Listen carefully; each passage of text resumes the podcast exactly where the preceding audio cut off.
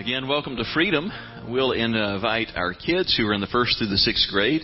Uh, they can follow Miss uh, Lynn out around to their teaching time. If you're uh, new to Freedom, just know that uh, we've always got preschool uh, ministry that's going on throughout the worship service, but during the, the teaching part of the service, we've got for elementary age kids, we've got age appropriate stuff for them, teaching and activities for them.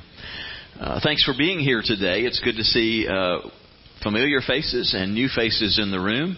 And I also want to say welcome to those of you who are joining us online. It's always good to have you be a part of Freedom Online. Uh, it, we missed being here last Sunday, but we were out with a good excuse last weekend. Uh, Jackie and I were in Colorado Springs for my oldest daughter's wedding, and uh, all of that went off without a hitch. And so uh, we're thrilled about that and missed being here with you guys. But we got to sit in the Dallas Fort Worth airport on our way back Sunday and uh, take part in some of the service and, and uh, hear the rest of it when we got home. Charlie did a great job and I appreciate you leading the way. It's always good to know uh, somebody's going to step up and hit a home run whenever you're out, and uh, Charlie always does that. Uh, for those of you who don't realize this, um, this has nothing to do with today's message, but you just ought to know stuff about your church. Uh, a, a part of, of the heartbeat of our church is we know that we're called to multiplication at a personal level through discipleship, and at a church level uh, through church planting. And we feel like God's put it on our our plate as a church to plant five new churches in the next 10 years, and uh, we really strongly believe that Charlie is supposed to pastor the first new work that we send out, and so uh, they're making an investment here in uh, freedom and in our students, and we're making an investment in them and excited about in the next couple of years sending them out to plant a new work. And so uh, I want you to get that. I want you to be praying for them and praying for the ongoing work because if we're going to reach the world, if we're going to not only reach Baldwin County but reach the world, we've got to be committed to doing more than worshiping together in here on Sunday morning. This is good and this is encouraging and refreshing and it's cozy, but this doesn't change the world what we do when we leave this place is what has the opportunity to impact and change the world. And I know you're committed to that. I just want you to be tracking and praying with us about that. So, anyway, moving on to what we're going to talk about today. We begin a new series today. And it's one that's going to be short. It's only going to be three weeks long, but uh, it's really important. I want to encourage you to be here with us each of these three weeks. We're going to be talking about learning to hear, understand, and recognize the voice of the Lord when He speaks to you.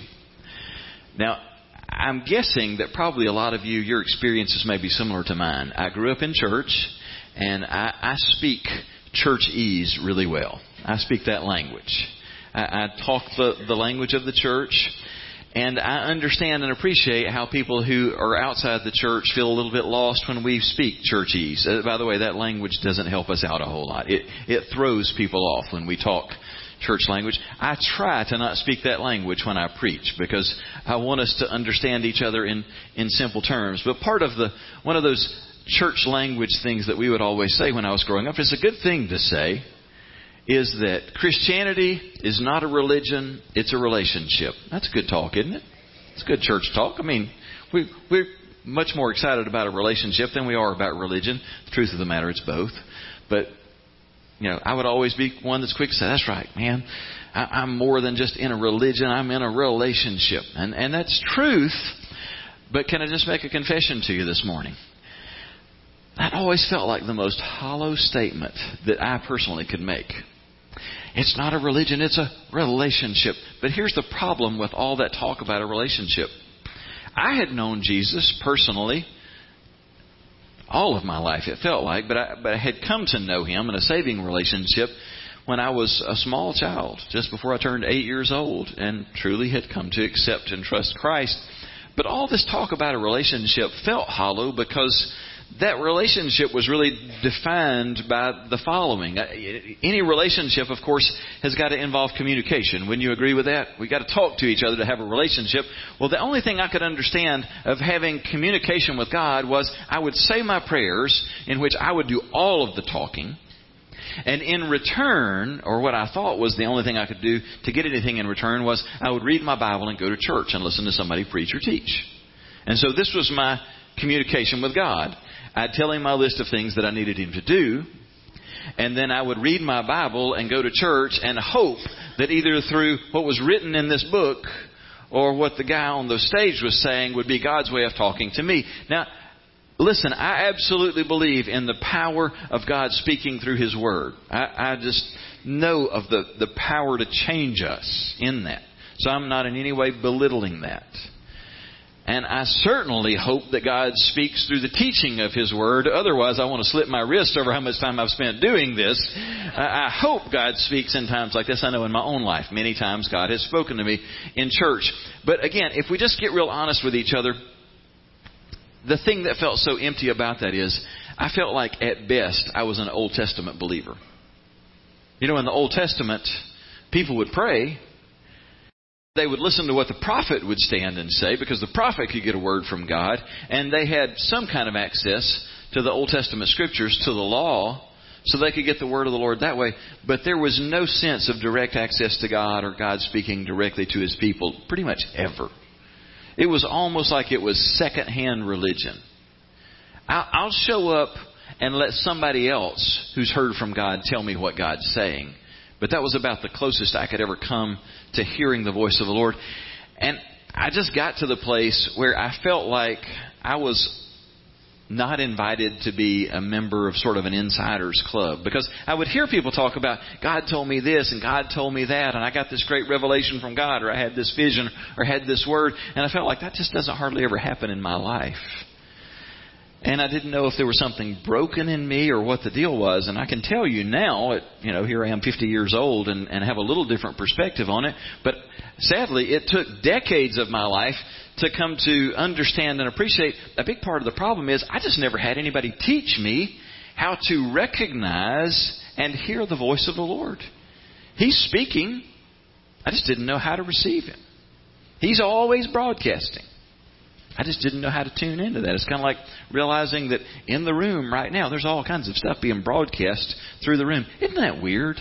I mean, isn't that just weird to realize there's all kinds of cell phone signals and TV signals and stuff? It's here, you can't see it, but it's here. And if you had the right device to tune into it, you could get all kinds of messages in the room. Some of you are tuned in. You got your cell phone still turned on, and you're you're still getting messages. But you know what I'm talking about? It, it's there. It's just a matter of whether or not you can tune into it. Well, God is speaking. The question is, have you ever learned to recognize how He speaks to you to discern His voice? That's what we're going to talk about for the next three weeks. There's nothing more important that we could press into as followers of Christ than learning to discern the voice of the Lord. Now, I'm going to go ahead and tell you on the front end, we'll foul this up. And this is part of how, in the course of my life, I, I became skeptical about it. Is I would hear people saying, "Oh, God told me this or God told me that," and then you know you'd hear it and think that's kooky, and I don't think that's from the Lord. And then you watch, and sometimes it just doesn't pan out at all, and you go, "See, they're not hearing from God; they're just talking spiritual talk." Anybody ever felt that way? There are about three of us that are cynics in the room. Okay, God bless the rest of you, but I, you know, I just you know what I'm talking about. It's the super spiritual giants, the spiritual superheroes. God tells them to have English peas instead of green beans for lunch. It's it's the word of you know, it's just everything. It's just God told me this. God told God doesn't care whether you had English peas or green beans for lunch. Come on, you know, I would just become cynical because of people like that. And because sometimes people would think that they heard the Lord and they didn't, and so I'd become cynical of, you know, can you really hear God at a personal level? The answer is yes. But the fact of the matter is, we struggle with communication. And we have to learn how to listen well. I mean, do you have to do anything more than have a male female relationship to discover how much we struggle with communication? I mean, most of us in the room have either been married or dated or been engaged, and if you've done that, you have discovered somewhere along the way how difficult it is to communicate well. Amen? Amen. Or oh me? It's just the truth of the matter. Men, I mean, think about it. Think about how many things we just don't ever get. I, I just want to go ahead and tell you for the younger men in the room, for the younger men who haven't yet been married, maybe you're dating, maybe you're engaged, I just want to let you in on a secret. All women have two things that they want their man to understand about them. All women want this. Two things that you've got to understand. You need to know this, guys, so listen up. Two things that all women need you to understand about them. And the truth is this no man has ever figured out what those two things are, and you're not going to. That's a fact. So I ain't going to pretend like I know. And the ladies are going, no, it's three. well, I say that just to make the point. We struggle to communicate well with flesh and blood people that we can see, and with our ears we hear their words. That can be challenging. So there's an added level of challenge to discern and understand the voice of the Lord who you can't see. But be encouraged. Remember this. The longer you're in a relationship and the more you work at it, the better that you can get at hearing and, and understanding correctly what the Lord is saying to you or what another person is saying to you. Jackie and I have only been together for a few years. Yeah, she's walking out as I'm talking about. See you, baby. That was like on cue or something. All right, she's gone. I can really talk about her now. But no, the, the, yeah, her her mom and dad are here, so I, I can't. But no, she she would tell you. I, I thought I was a good communicator, but communication is a two way thing. And I discovered in the time that we were dating, in the first six months to a year that we were married, that I was a lousy listener. I'm not real proud of admitting this, but I really was. And the way that I know that I was a lousy listener is because she told me so. Guys, if you're not sure whether you are or not, ask your wife. She can clue you in. And I know that she's right. She was very much right, that I was not a good listener. But you can learn to understand each other better over time, and you can do the same thing with God. So that's what we're going to press into today and the next two weeks. And so um, we're going to be in Luke chapter 8 today. If you've got your Bibles, I'll encourage you to go ahead and turn there with me to the opening part of Luke 8. I can remember as a child, one of the things that uh, we thought was so cool and so fascinating was uh, CB radios. A lot of you aren't old enough to remember what those were, but uh, man, as a, as a little boy, we just thought that was the neatest thing. I'll never forget the Christmas that my brother and I got walkie-talkies. That they weren't just the kid kind; they were the they were the powerful enough kind. They had channel 19 too. That's how you got the truckers was channel 19. So we we got our walkie-talkies and we could talk to those truckers. We grew up about two and a half blocks off of US 231, four-lane highway, so all the truckers would go by, and we'd we'd break in on them when they'd get within a couple of miles of us, and we just thought that was the coolest thing. You remember the the way that you'd you'd break in to communicate with somebody back in those days? Yes, I'm enough of a redneck. I, many times that I have done breaker breaker. Anybody got your ears on? Y'all, y'all, y'all remember that line? Well, Jesus had a version of that line that he frequently said. He didn't say breaker, breaker, got your ears on, but he would say the equivalent when he would say, He who has ears to hear, let him hear. Does anybody have their ears on? I, I want you to hear. That's what Jesus is saying. He's going to say that in the passage that we look at today. He said it again and again. The point being, I, I'm talking, I'm always talking. Who's listening? Have you got your ears tuned in to hear what I'm saying? Now, what we're talking about is clearly important, but as we just dive into it, I'm going to point out to you three reasons why what we're talking about, if you're not already convinced, why this is really important. Why is it important to hear from God? Three things I've just noted in your outline. First, it just proves, proves that I'm saved and I belong to God. You know, the enemy's biggest tactic against us is to tell us that we're not a part of the family of God, that we're not saved, and that God doesn't love us, that we've screwed up so badly. And there's nothing that'll shut him up faster than you having the kind of relationship with God where he speaks to you and you recognize what he's saying, and then you see the truth of what he says borne out. There's pretty much no hope of convincing you you're lost if you're hearing the voice of the Lord. Jesus said in John 8:47, "Whoever belongs to God hears what God says. The reason that you don't hear is that you don't belong to God." Now, I, understand. Uh, some of us in the room are already struggling with doubt, and you hear a verse like that, and we just go, "Oh my goodness, I'm not hearing God. I'm probably lost. I must be going to hell right now." I'm not trying to tell you that you're going to hell. What I'm saying is, some of us are saved, and we just need to learn to discern the voice of the Lord. It'll help you know that you belong to God. Secondly, it protects me from making mistakes, and I have a PhD in that, making mistakes. It really does. So many times when God speaks to me, it'll be in one word No! Don't! Stop! Wait! And sometimes that's the very best word that I could hear because I've already figured it out. I need to do this. Well, it's obvious. I ought to go down this road. I should buy this. I should make this choice. I should make this move. And the voice of the Lord just whispers, No. Stop. It keeps us from making mistakes. Proverbs 3 6 says, Listen for God's voice in everything you do, everywhere you go. He's the one who will keep you on track. It's taking me a long time to learn how much I'll get off track if I don't keep my ear tuned into Him. And thirdly, it just helps us to have success in life. And by success, we don't mean, oh, this is what makes sure that, that you end up heading the company or being a huge career success or having all the money or the home or the cars.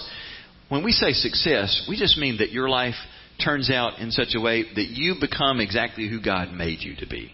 And that you do what God wired you and designed you to do, and that you'll find fulfillment in doing that.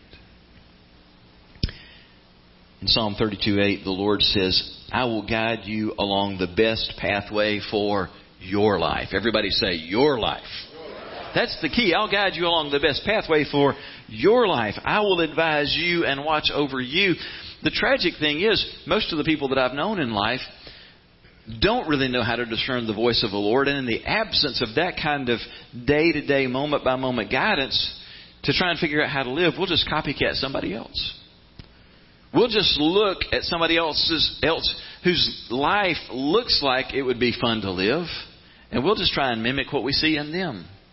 And in doing so, we'll miss most of what God had for us. What God will say to you will lead you down a path so that your life looks like what He wanted it to look like. And the cool thing is, it doesn't need to look like anybody else's, and there's such freedom in that. We get so bound up in feeling like, oh, my life's not turning out the way that it's supposed to. Usually we feel that way because we're disconnected from what God's saying about what, how He wants us to live, and because we're trying to copycat somebody else, and we don't ever tend to do that very well. Success is just learning to be who God made you to be, and you can only do that when you're hearing what He's saying. So, are we in agreement this is important stuff? All right, let's dive into the deep end. Luke chapter 8. We're going to begin in verse 4. Jesus tells a parable that uh, this particular story gets recorded by Matthew, Mark, and Luke. It's important stuff. And uh, Jesus, this is just one of those times that if we had been there 2,000 years ago, um, unless you were in the inner circle of Jesus, this kind of teaching would have frustrated the daylights out of most of us because literally he just steps up and tells the story and walks away.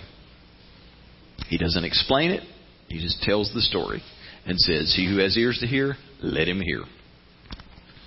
That'd be kind of strange, wouldn't it? Some of you are like, Give that a try today, preacher. Tell a story and sit down. That's what Jesus did on this day. Verse 4, Luke 8. As a large crowd was gathering and people were coming to Jesus from every town, he said in a parable a sower went out to sow his seed, and as he sowed, some fell among the path, along the path, and it was trampled on, and the birds of the sky devoured it. Other seed fell on the rock, and when it grew up, it withered away, since it lacked moisture. And other seed fell among thorns. The thorns grew up with it and choked it. Still other seed fell on good ground, and when it grew up, it produced fruit, a hundred times what was sown. And as he said this, he called out, Let anyone who has ears to hear listen. And what you find out from the other gospel writers is at this point he separates from the crowd. And then the, his disciples asked him, What does this parable mean? So he said, The secrets of the kingdom of God have been given to you to know, but the rest of it is, is in parables, so that looking they may not see, and hearing they may not understand. This is the meaning of the parable. The seed is the word of God. It's, it's God communicating to people. Uh, the seed along the path are those who have heard, and then the devil comes and takes away the word from their hearts so that they may not believe and be saved. And the seed on the rock are those who, when they hear, receive the word with joy, and having no root, these believe for a while and fall away in a time of testing. And as for the seed that fell among the thorns, these are the ones who, when they have heard, they go on their way and are choked with worries, riches, and pleasures of life and produce no mature fruit. But the seed in the good ground, these are the ones who, having heard the word with an honest and good heart, hold on to it, and by enduring, produce fruit. It really is intriguing to realize Jesus just told the story for most people, and that's all they got was the story. Without some explanation, that story wouldn't make a lot of sense, would it? The story that he told is very simple, and the people could certainly relate to the story. It says a farmer went out to broadcast his seed. The word, the word literally was broadcast, to, to broadly cast the seeds, where that, that term comes from. And the scene that he's describing, they would all immediately envision. We, we sort of have to think about it a little bit because we're used to watching this be done with you know tractors and big equipment where the whole field is, is plowed up. But picture what it really would have looked like in Jesus' time, where there were no tractors cultivating entire fields. When you were going to break ground, it took a great amount of work to, to plow a row. And so they would only plow the specific rows where you know, they were going to see the seeds come up, but in between every row would be a footpath that the farmer would walk on, and it would be incredibly hard, never having been broken. And when they would scatter their seed, they wouldn't go plant them one at a time. They'd, they'd throw them out by hand, and they would throw them over all the rows that had been where the ground had been broken up. But you can picture that Jesus is saying there's four different places that those seeds may land. And first of all, obviously, a lot of seeds are going to land on the footpaths because the way that a field would have looked like in Jesus' day is a plowed row, a, a path to walk on, a plowed row, a path, a plowed row, a path. So, you know, 40 or 50% of the field is, is footpaths in between the rows. So a lot of seeds are falling on the footpaths. And he said, well, you know what happens to the seeds that land there? They get stepped on and eaten by the birds. They're, they're gone in no time. And he says there's a there's a second condition that some of the seeds, unfortunately, it's not that they landed on the path, but they just landed on the really shallow soil. Because you see in Israel, the pretty much the country as a whole, most of it has a very thin layer of topsoil, and then everything is is a limestone. It's got a bedrock that's real close to the surface. And he's just saying in any field, there's a good chance that there's a lot of places where, regardless of whether you tried to cultivate it there or not, there's just not hardly any soil in those spots. It's just a really thin layer. And some of the seed, unfortunately, falls on those spots. And even if it's been broken up, it doesn't matter because when that seed springs up, it's got no place to, to grow any real roots. And the sun's going to come up on it and it's, it's not going to last. So you've got that really thin layer of soil, the rocky soil. And he says there's a, a third option. There's some of those seeds that unfortunately they're going to go beyond the boundaries of what's been plowed up, or, or they may land on a place that's been plowed up, but unfortunately there's the root of a briar or a thorn vine right there. And when it grows up, it's going to get choked out. Man, I, I don't know if y'all's yards are like ours. But before that house was ever bought, I think somebody sowed the, the seeds or the roots of every, every thorn and thistle that'll grow in South Alabama. I've never seen the likes of it. You can't kill those things off either. You try and pull them up and they break off at the ground level and that root just, it'll grow up and they choke out whatever you plant. Every flower bed we've got is just thick with those things and they're, they're just terrible. And that's what Jesus is talking about. These thorn vines, they'll just wrap up whatever good thing you're trying to grow and they'll kill it off. And he said, but there's a fourth place that the seeds can land. They land on the good soil that's been plowed up and it's been prepared, and that soil receives it. And the incredible miracle that happens there is they bear fruit so that what you get back is 30, 60, 100 times, sometimes a thousand times what was sown there. We've all seen that. And in that simple teaching, Jesus is saying, I'm giving you a picture of the four major obstacles, the four major barriers of what will keep you from hearing and understanding the voice of the Lord God speaking to you. Because in this picture, God is the farmer and the seeds are His words. And what He's saying is there's four different conditions that the Word of the Lord can land in. Four different types of hearts. And the truth be told, all are represented in this room and by the people who are listening online. And in this teaching are four important truths about things that we can do to remove the barriers and to position our hearts and minds to receive the word of the Lord so that we'll hear and understand Him. So that's what we want to do in the next few minutes is just un- unpack those four truths. So if you want to follow along in your outline, if I want to hear God speaking to me, first of all, I must cultivate a mind that is open to hearing from God. We start with the seed that falls on the path the first obstacle to hearing the voice of the Lord is resistance. We know this about paths in, in a field that's being planted. They're narrow and they're hard, which describes some particular kinds of minds. Narrow minded and hard headed. Anybody know anybody like that? Don't look at the person seated next to you. But you know what I'm talking about. When we're narrow minded and hard headed. Now the problem is there aren't three people in the room who want to admit to themselves, yep, that's me. I'm narrow minded and hard headed. No, we want to confess that for the person we're seated next to. Or we want to think of somebody that we live with at home. Yeah, they're narrow minded, they're hard headed, but I, I'm not. And the truth of the matter is, a lot of us will struggle with being narrow minded and hard headed without even realizing it. Because when you are narrow minded, you never think of yourself as being narrow minded. You just think of yourself as being right. You, get that, don't you? Narrow minded people don't realize they're narrow minded, they just know they're always right. If you're always right, that's the first clue you're narrow minded. If you think you're always right. And you see, the spiritual equivalent of that is when I think I already know before God tells me what I need to do, what decision I need to make, I'm being hard headed and narrow minded. When I think, I've got this, God, I, I, I didn't even need to pray about that because I just knew what I needed to do. I could figure that out.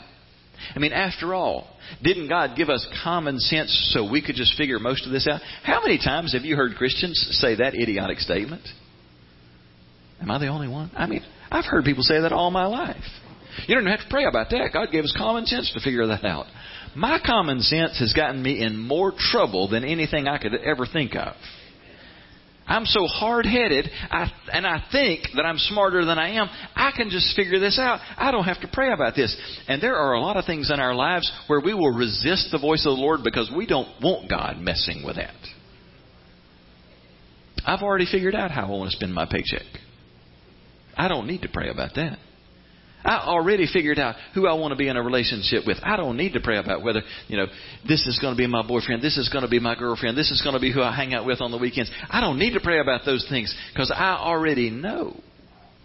Don't want God messing with what I do with my time off and with my money and with my relationships and on and on. You see, that's hard headed and narrow minded. The path represents, the hardened soul represents a closed mind. A mind that's already closed off to hearing what God has to say because, for starters, we don't need to hear from God. We think we already know. And when we do pray about certain things, we pray going in already knowing what we're going to do. We're just needing for God to affirm what we already decided to do and to bless it. You ever done that?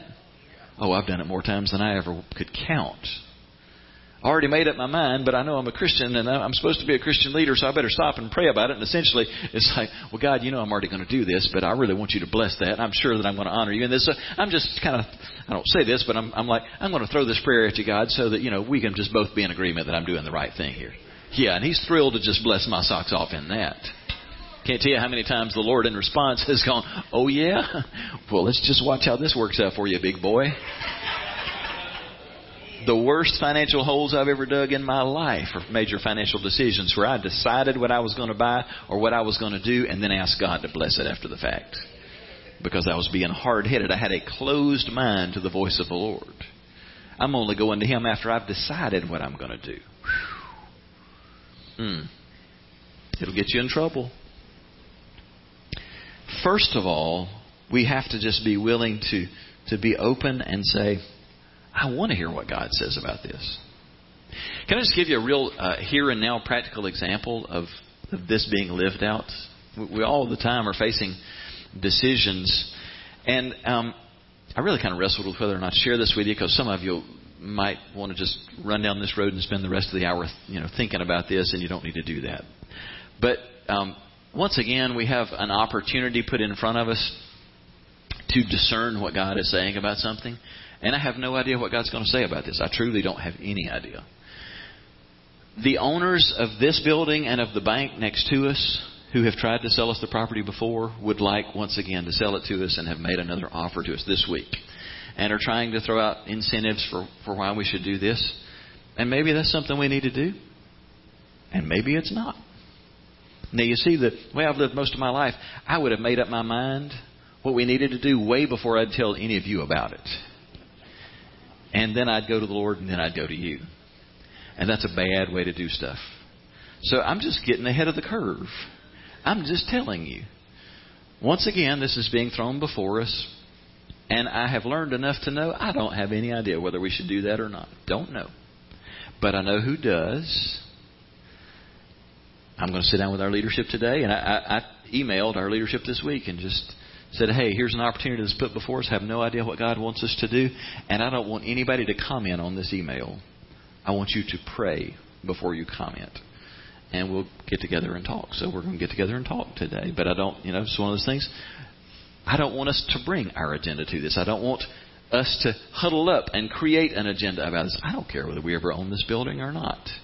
But I just give that as a practical example. You experience things like this in your life all the time, where it's tempting to go, well, of course it makes more sense to own it than to pay rent on it. Well, when I'm hard headed and narrow minded, I might say that. But at the end of the day, God's got a will about that. He's got a plan. He knows what's better for us. So we need to seek Him together. Are you with me on that? How about joining me in praying over that? Let's see collectively what God says about that. I will point out one more thing, though, about the hardened soul and what will lead to a closed mind. We'll be closed minded when we've already made up our minds and we think we can figure this out on our own. But another thing that'll make you hard headed and, and cause you to miss the voice of the Lord, make you hard hearted, is just sin in your life. It has that effect on us. The, the Word says that, that sin uh, can sear our consciences. It means it makes us uh, less sensitive to what God is saying. James said in James 1:21, "So get rid of all the filth and evil in our lives and humbly accept the word God has planted in your hearts for it has the power to save your souls." We can't accept what God is saying when we're just constantly living in an environment of sin. And there are a lot of different things that can, can do this, and I get it. I mean, we all struggle with sin, but I'm talking about when you just choose to live a lifestyle where I'm constantly watching stuff that I shouldn't be watching, or listening to things that are just defiling, or if I'm in a relationship that's constantly defiling me, the, the kinds of things where we're just we're just staying in an environment of, of willful known sin Let's just be clear. You're not going to hear and recognize the voice of the Lord. Constant lifestyle of sin is the equivalent of somebody sitting next to you and just blowing an air horn. Just walk, walk, walk. Just over and over. I mean, if somebody sat there and did that to you the whole hour that we're in church, and then when that hour's done, somebody came up and tried to whisper something to you, how much of that would you hear? Nothing. You just hear ringing in your ears. Sin does that to us. So James says you got to just, if you want to hear from God, you got to lay some things aside so that you don't have this hardened heart. All right, moving on. Uh, the second thing that can become a barrier is I must take time to listen for God's voice. The second barrier, ultimately, I believe, is hurry. It's about pace of life because it's about the soul being so shallow. He says some fe- uh, fell on shallow soul uh, covering the rocks, and as soon as it sprouted, it withered away because it had no moisture. And then in his explanation, he said, The seeds on this rocky, shallow soil represent those who hear the message and they receive it with joy, but since they don't have deep roots, they believe for a while and then they fall away when they face temptation. This rocky, shallow soil represents a superficial mind, which often is the product of a life that is so hurried and so fast paced that we never have any depth in any relationship. You know, Jackie and I were talking in this past week about places that we'd like to go one day and things that we'd like to see. And one of the places that we'd like to go someday is to France. And we're not going to be there in the next year or two, but we're, we're still planning and dreaming of the day that we'll get to take in France. Now, the truth of the matter is, I've seen France before. I've seen it multiple times. Out the windows of airplanes. I've flown over France multiple times different places. Seen it from one end to the other. But how different will my knowledge of France be when we go over if we were to board a train that takes us across the whole country from one end to the other? It'd be a real different level of knowledge, wouldn't it? But how different would it be from that if we rented a car and we drove from one end to the other, but we stopped every time we saw something interested and we really took that in? Or let's take it one level further how different would our level of experience be if we backpacked? And let me tell you, we ain't doing that. But if we, yeah, we ain't doing that. But if we backpacked from one end to the other, we walked the countryside. Well, we all know the answer is of those four options, the last one is going to give you a much better, richer, deeper experience and knowledge of the country, right? Why? Why would it do that? Because you took more time. Time is the difference. I've seen France from end to end, and it only took about 30 minutes to an hour because I was seeing it from 30,000 feet going 500 miles an hour. If you zoomed through it on a train, you'd see a little more. If you drove through it on a car and made some stops, you'd see more. If you walked through it, if you slowed your pace, you would take in a lot more. Your depth of knowledge and appreciation for the country would be so much greater because you took the time. You cannot get beyond a shallow spiritual life unless you're willing to take time. You know, in a, in a relationship with another human being, whether it's your kids or your spouse, your boyfriend or girlfriend, you can't have a deeper relationship unless you add that one key ingredient, and it's spelled T I M E. Time makes all the difference. And we will make excuses and say, I just don't have the time. You don't understand how much I've got to do. And the bottom line is, we've all got the same 168 hours in the coming week. And we will make time for the things that matter the most to us. When it's all said and done, it just comes down to a matter of priorities. If hearing from God and having a close personal relationship with God is a high priority for me, I will carve out time for that. Now, he talks about the people who are represented by the shallow soil, and he says they will receive the seed with joy, and it'll spring up, and it'll look promising. But it will soon fade and die. I cannot tell you how many times I have witnessed this happen. The people who are represented by the shallow soil, they love to pop into church, and they are the most fired up people on the Sundays when they pop in. I mean, it, it's almost comical, and y'all forgive me for being a cynical preacher at this point, but it it just and yes, pastors do get together and talk about things like this, but it, it just almost is sadly comical. The people who will come in and you've never seen them before or you hadn't seen them in six months or two years or whatever, and they, they sit in, you know, one service and the music was just fantastic and God has never created a worship leader like that Tony Edwards and I just, it's just so incredible. He is the man. And Mark delivered a message and it just spoke to my heart and, whew, I'm just, I just can't wait to come back for more. And you never see them again until maybe Christmas. But they're just so fired up today. This is the greatest church ever. Where has Freedom Church been all of my life? And then you spend the rest of your life wondering where they are because they don't come back. Oh, you think I'm kidding? I'm not. It happens all the time. I almost get scared of the people who show up in the first time or two. They are so thrilled out of their minds. So I'm thinking, I won't see you after next week. Don't get me wrong, I, I love it when people are excited. I do. But I've just learned that time is the test of whether excitement means anything. Are you letting that word sink in and bear fruit? Or are we just going, whew, that was wonderful? I mean, you know, part of the reason that shallow people get so excited about what happens in church is because it's the only place they're hearing from God. If you're not ever hearing from God on your own, this becomes the best substitute for having a personal relationship with God. Don't get me wrong. I'm not saying you should graduate beyond this. We all need to be under sound teaching. But part of the reason some of us get so excited about what happens in church is because we're on a starvation diet spiritually, and the only time we're getting fed is when somebody else stands up and tells us, here's what the Lord has to say to us today. And we need to get beyond that. We need to recognize that for what it is and go, wow, I'm living a shallow life. So how do you get beyond the shallow stuff and let it sink in? Well, several different ways. Part of the reason you're holding an outline today, and every time you come in here, the reason you're holding an outline is because we want the word of the Lord not to fall on shallow soil. The Air Force did a study years ago, and they came to the conclusion that 90 to 95% of what you hear being taught within 72 hours has been completely forgotten. Boy, that'll lead you to despair when you're a preacher or teacher. Charlie, of everything you said last week, 5 to 10% at best is still lingering with us. It's just the way it is. If all we do is hear it, we hold on to 5 or 10% for three days. If you see it, that percentage goes up. And if you have to write something in response to it, it goes quite a bit higher. That's why You see it on the screens, you see it on your outline, and those outlines have always got those goofy blanks. Some of you are probably like, why do you give us blanks to fill in? It's just this. The shortest pencil is longer than the longest memory. If you have to process it at the level that you write it down, you will remember it longer.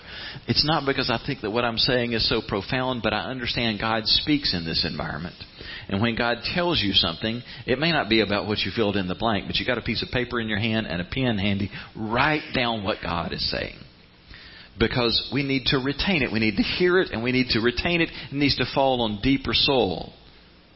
I'll forget in three days what people tell me. But if I write it down, I'll remember it a little bit longer. So, a couple of specific ways that we develop spiritual roots beyond just writing down what we hear God saying is spend time in a daily quiet time and get into a small group. And I'm not saying those to promote church programming. I'm saying that to promote spiritual depth. You got to take time for both of these. And we can make the excuse, I don't have time for a quiet time or I don't have time to go to one of those small groups if we prioritize those things. And the reason that they will both help to create spiritual depth is, first of all, a quiet time simply gives me time and space to tune everything else out and to just dial in to the voice of the Lord and what He's saying as I just get still with Him in prayer and in listening and in reading His Word, the discipline of doing that every day is the most vital thing that we can do to press into a relationship with God. But it's almost as important that we have a community of other people who are believers, who are seeking to grow, who are grappling with the truth of what God is saying and teaching us, and that we collectively, intentionally wrestle with those things together. I've been writing small group lessons for the last 18 years. And I've had people off and on for 18 years let me know how much they don't like the way I write small group lessons.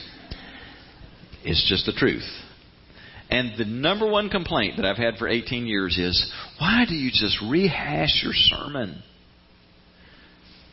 The reason I'm rehashing the sermon, it's not really rehashing, but the reason we're always returning to the sermon is because we're not just trying to accumulate a base of knowledge the word says knowledge puffs up. Knowledge alone makes us proud. When truth is applied, when truth is obeyed, it brings about transformation that pleases the Lord and makes us more like Christ. On Sunday mornings, for my part, you hear me teach the Word. And that's important. The teaching of the Word is an important thing. But it's not worth a hill of beans if we don't go home and wrestle with how do I live this out? What adjustments do I need to make in my life? And that's why I write the lessons the way that I write them every week.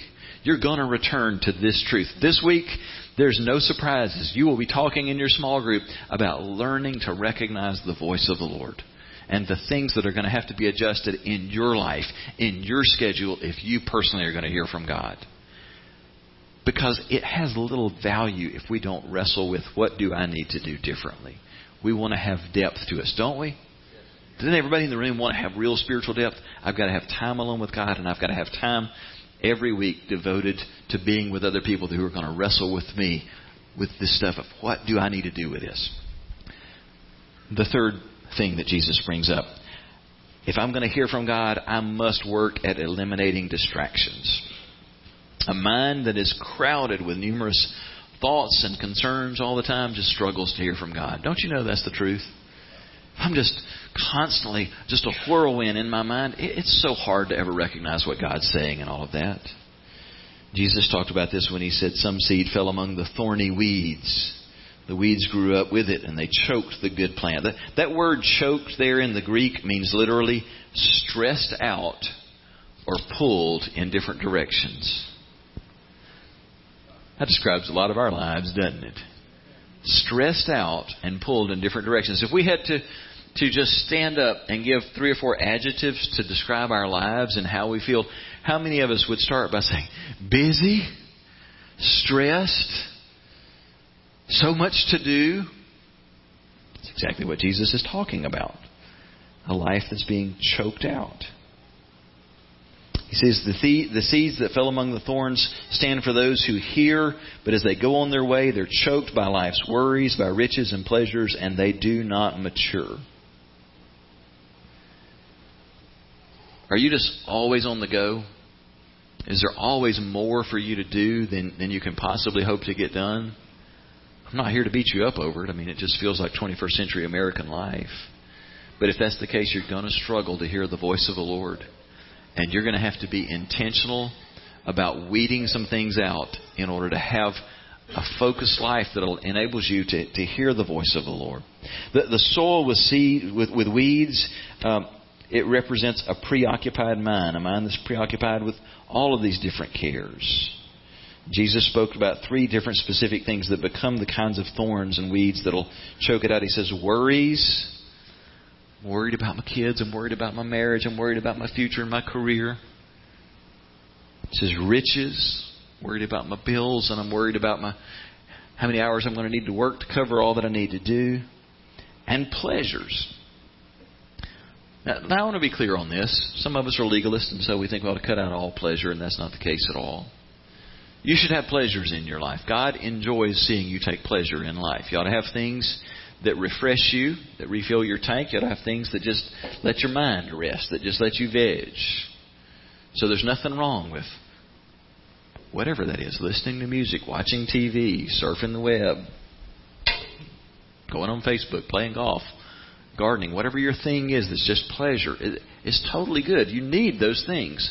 The problem is when that fills every vacant moment of our lives so that there's never just quiet space where God gets to speak.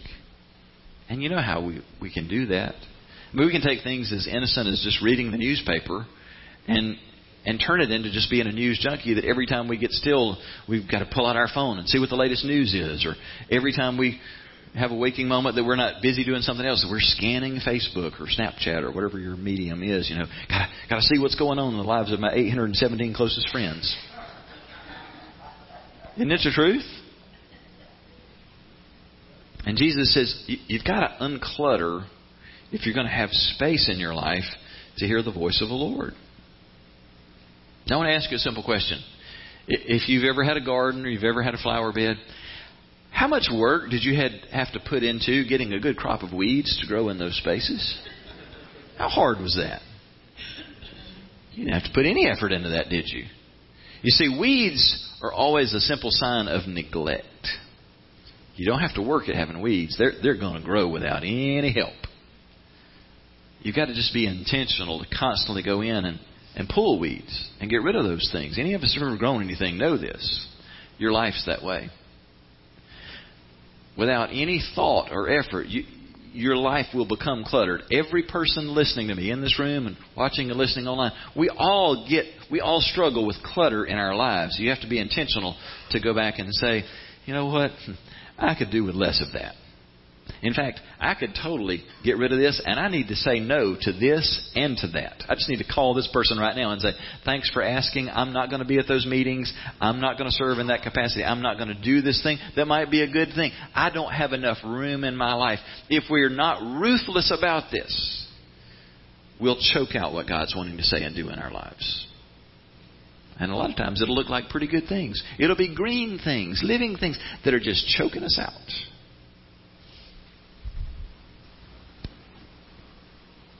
And we should be reminded that when God speaks, He tends to speak in whispers. He almost never yells. And that's why the clutter is such a key in this, getting rid of clutter. Uh, 1 Kings chapter 19, and, and really the preceding chapters lead up to it, but it's, it's about Elijah and, and God having used him greatly, but then Elijah needing to be restored after he's just, his tank is empty. And you remember this whole encounter with God, and there's the sound of a great rushing wind, overwhelming sound, the sound of an earthquake, the, the huge rumble and roar of that, and then the roar of a of a fire. All this overwhelming stuff that you know is preceding God, but in each of those things, with all of the noise and the and the sound and fury, but God wasn't in those things. When God finally spoke, how did He speak? In a still, small voice. Following all the noise, it was a whisper that was the voice of the Lord speaking to Elijah. It's a picture for us when God speaks. It's often as a whisper, not a whisper for these ears. He doesn't have to use these ears. He has a direct pipeline to the deepest part of who we are. He can speak directly to our minds. But he speaks softly. He doesn't force his way in. And that's why if we don't remove some of the clutter, we'll never pick up on the whispers of God. And then we come to the fourth and final truth for the day, and that is if I'm going to hear the voice of the Lord, I must be willing to obey whatever God says. It would be convenient if we could just get God to send us a memo and tell us what all it is He wants us to do in relation to the decisions that we need to make. And then we could think about that and decide which of His suggestions we wanted to take and which ones to ignore. Wouldn't that be convenient if it worked that way? And some of us sort of approach prayer that way. God, we're going to ask you these questions. We're going to throw out these issues, and we'll await your response, and then we'll get back with you on what you have to say. We don't say it that way, but we treat it that way. We want the final call, don't we? Every one of us in the room who are control freaks, we want the final say so. And when we pray about something, we want God to give us His input, and then we want the final say on whether we're going to do that or not. God, I'll pray about this relationship, and then I'll see what you say about it, and then I'll decide what I'm going to do. And can I just tell you essentially how God responds to that? Until you determine that you're going to obey what I have to say to you, I'm not going to waste the breath. As long as you want the final say on what you're going to do, I'll let you figure it out. And that's where a lot of us live our lives. Just living by our wits, living by our common sense, our good sense, trying to figure it out, stumbling and fumbling along and occasionally intersecting with the will of God for our lives. The good soil that receives the word of the Lord, Jesus says, is the good and obedient heart. That's what yields a crop. The seeds that fell in good soil stand for those who hear the message and retain it in a good and obedient heart, and they persist until they bear fruit. Four key words in that line hear, retain, obey, and persist. You got to hear what God's saying. You've got to hang on to what God's saying. You've got to do what God says, and you've got to keep doing it until that bears fruit. The whole idea of the good soil here, it's just about a willing mind, willing to embrace it at all of these different levels. I mean, it's kind of sad how many times when God will speak on a particular issue, and I'll give you one that is just real close to home for a lot of us because it's the one that applies to everybody and it's the one that nobody wants talked about, and that is when it comes to finances. There's an area most people do not want to hear God on. If we just tell the truth. And it's part of why it is the second most talked about subject on the lips of Jesus in the Gospels. There's only one thing Jesus talked about more than he did about money and possessions. Jesus talked about it so frequently, and we don't want to hear God talking about money and possessions. Why? We all know the answer to that because we like our money, we like our control, we like our stuff, and we don't want God messing with it. And so we don't want to hear what God's saying about that. Unless what He has to say is keep your stuff. Spend your money on yourself and your own family. Put all your money up for your retirement. If God's got anything else to say, we're not real interested in it, are we? I know this is a painful topic.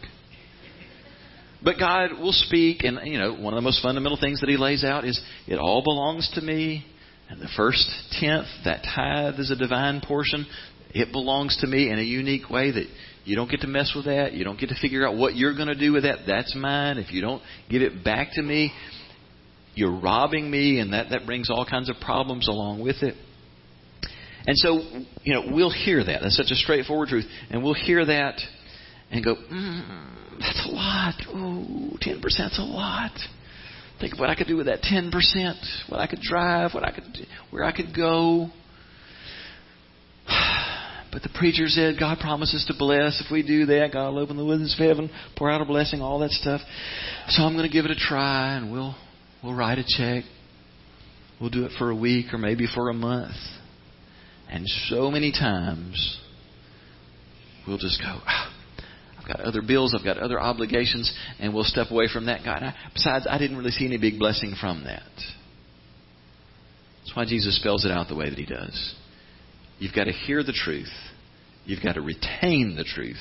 You've got to obey the truth. And you've got to persist in the truth in order to see a crop that bears fruit 30, 60, and 100 fold. It's not a matter of just going, well, I gave it a try. I, I tossed it out there. Whatever God says, you got to hear it, retain it, obey it, and continue in it. And one of the most vital things that you can do to make sure that you continue in whatever God tells you is you need to share it with somebody else. In fact, uh, the the Living Bible paraphrase of Luke 8:15 says they listen to God's words and they cling to them and they steadily spread them to others who also soon believe. One of the best things that you can do when God speaks in your life, well two of the best things, write it down and tell somebody else what God has said. Specifically, when it's well really either way if god's just given you a revelation share it with somebody else because so many times it'll be a word that'll minister to them too and it's amazing how many times it will become clearer for you as you have to think about it to the point that you can share it with somebody else. So tell somebody else what god has said. That's important. Speaking the word of god that he's spoken to you. But the other side of that is when you share what god has told you and it's a matter of obedience you need to tell somebody else about it because suddenly you become more accountable when you share what, what God has told you to do. This time last year, one of uh, our members who will remain unnamed because they're in the room, and uh, so I, I won't repeat the who, but uh, they called me up kind of midweek, and they were so excited because God had spoken a clear word. And this person said, you know, at that point we were trying to raise money so that we could renovate this building that most of you had not seen yet, and we're now worshiping in. And this person called me and said, The Lord spoke to me, and He said that I'm supposed to give this amount of money to the church. And part of me was a little confused because I could hear how excited they were. Most people aren't really excited to hand off money. But this person was so excited and was just admitting, we don't just have this extra laying around. You know, we're going to have to really dig deep in order to give that away. And, and they were so excited. But by the way, hearing the voice of the Lord will stir that kind of excitement in us. But I loved his honesty because he, he said this The reason that I'm calling you today is not to boast about that at all. I just need to be honest. I need to tell you what God told me to give because I'm worried that if I don't tell you today, by the time I get to Sunday, I will have talked myself out of giving this. So I'm not just telling you that God told me to give a generous amount. I'm telling you how much He said to give so that I will give the full amount on Sunday. And I thought, how wonderful because that's where we all live. We'll talk ourselves out of doing the full thing God has told us to do so many times if we don't get honest and tell somebody real quick, this is what God said. This is exactly what He told me to do, and I want somebody else to know it. I want you to know what God said, and I want to be accountable to somebody to obey what God says. By the way, he showed up on Sunday morning, and the first thing he did was bring me a check with a smile, but it's just a practical living out of a simple truth. Now, the interesting thing to me about this whole parable is I, I've read this parable, heard it all my life. I used to always think that this was a parable about four different people, four different kinds of people in the world. But it's really not.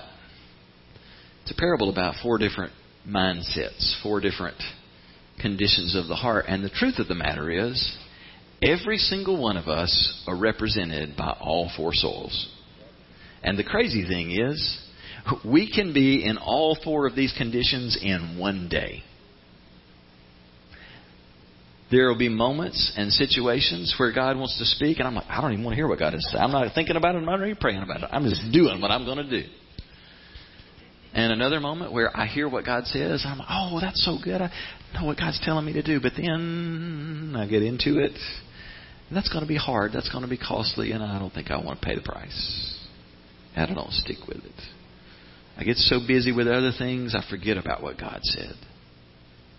And then there are other times when my heart is open and I hold on to what God says and I obey what He says and I stick with it until I see the fruit of it.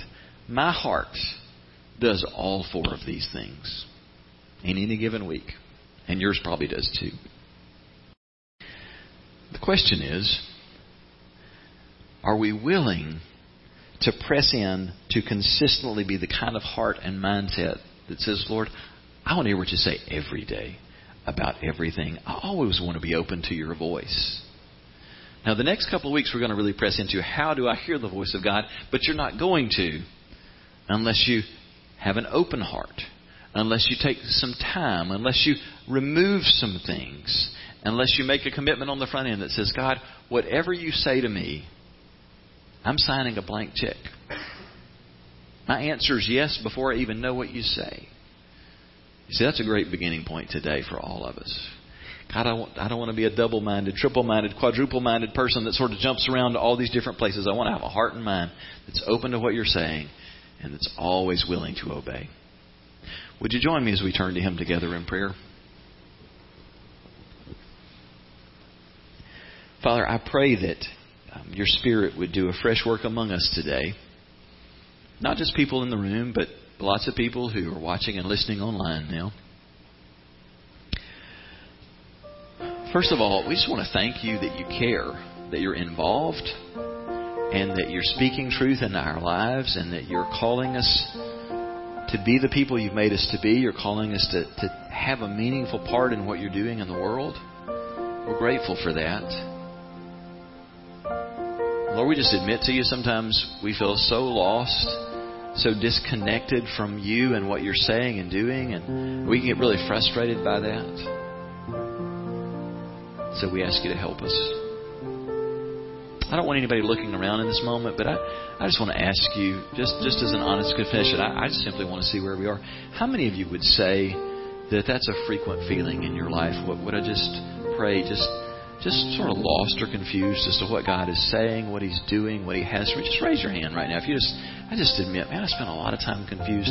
Lord, you see hands around the room, just honest hearts saying, we need to be clearer about what you're saying. We want to press in and know your voice. Would you help us to do that? Or for some of us who have been so closed to what you would say, areas of our lives that we have walled off, that we have not invited you to speak into, we want to just set those areas apart for you now. Maybe today you've, you've sensed God putting his finger on some part of your life that you really haven't sought his leadership in. You haven't invited him to speak to because you want control of that. Would you just agree with God about that? Call it what it is. It's sin. And would you ask his forgiveness? And would you ask him to speak in a fresh way in your life? Maybe you really could identify with the life that's so hurried or the life that's so scattered by the different cares and busyness of life if that's the case, would you just ask God to show you at a real practical level how to find time and space in your life to just be still and draw near to Him to hear His voice?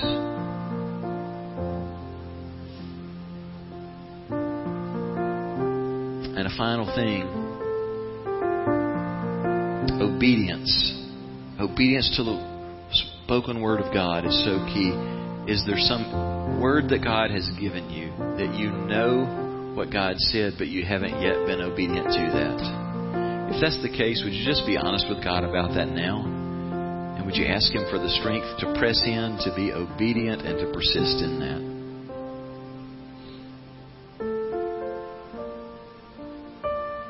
Lord, I ask you to do a fresh work among us that we would be a people who really hunger to hear from you, who truly are unwilling to settle for just religion, but who are going to press in until we really do have a day to day living relationship with you. Help us to be committed to hearing and doing your word. Holy Spirit, we need you. We absolutely need you for this, and we're trusting you. We pray these things in the strong and matchless name of Jesus. Amen. Hi. Thanks so much for taking time to tune in and listen to the message today through Freedom Online. Uh, we would love to, the opportunity to meet you personally anytime that you're in our area. But if today you heard something that really connected or that maybe you've got questions about, you'd like to talk with somebody or have someone pray with you, we'd love to hear back from you. You can reach us in a couple of different ways. You'll find on the website a contacts link. You can contact me or any member of our leadership directly, or you can call us at the number that you see on the website or at the bottom of the screen now. Thanks again for tuning in, and we hope that you have a great week.